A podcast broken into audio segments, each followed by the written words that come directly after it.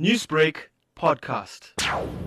So I was brought up in an abusive home, and uh, the main thing is that I know the plight of women who are abused, and I would fear for them for the 21 days living with the abuser uh, on every single day. So my offer is to assist people to have a safe haven at this point in time, just to give them a chance for the 21 days to think it through and seek assistance, seek help and know that they will be safe.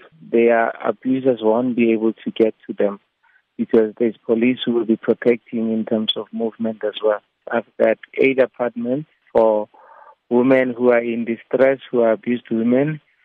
We are, some of us are blessed enough and we forget that other people are not. So, if people want to apply to live in these apartments for the 21 days, how can they go about doing so? People can contact me via email. I'll give my email. My email is phakiso, P-H-A-K-I-S-O, at me dot com. And then I will sort it out. I'll sort out the logistics for them.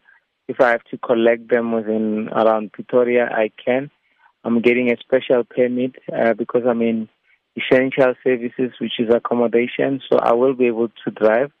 I also have protective gear, mask, and uh, gloves and stuff and as well there are places, the apartments that I will give them will also I'll provide them with some of the basic food and also I'll provide them with required protective gear like gloves and sanitizers as well so that they are not only will they have a safe haven but they will also have a healthy safe haven. Newsbreak, Lotus FM, powered by SABC News.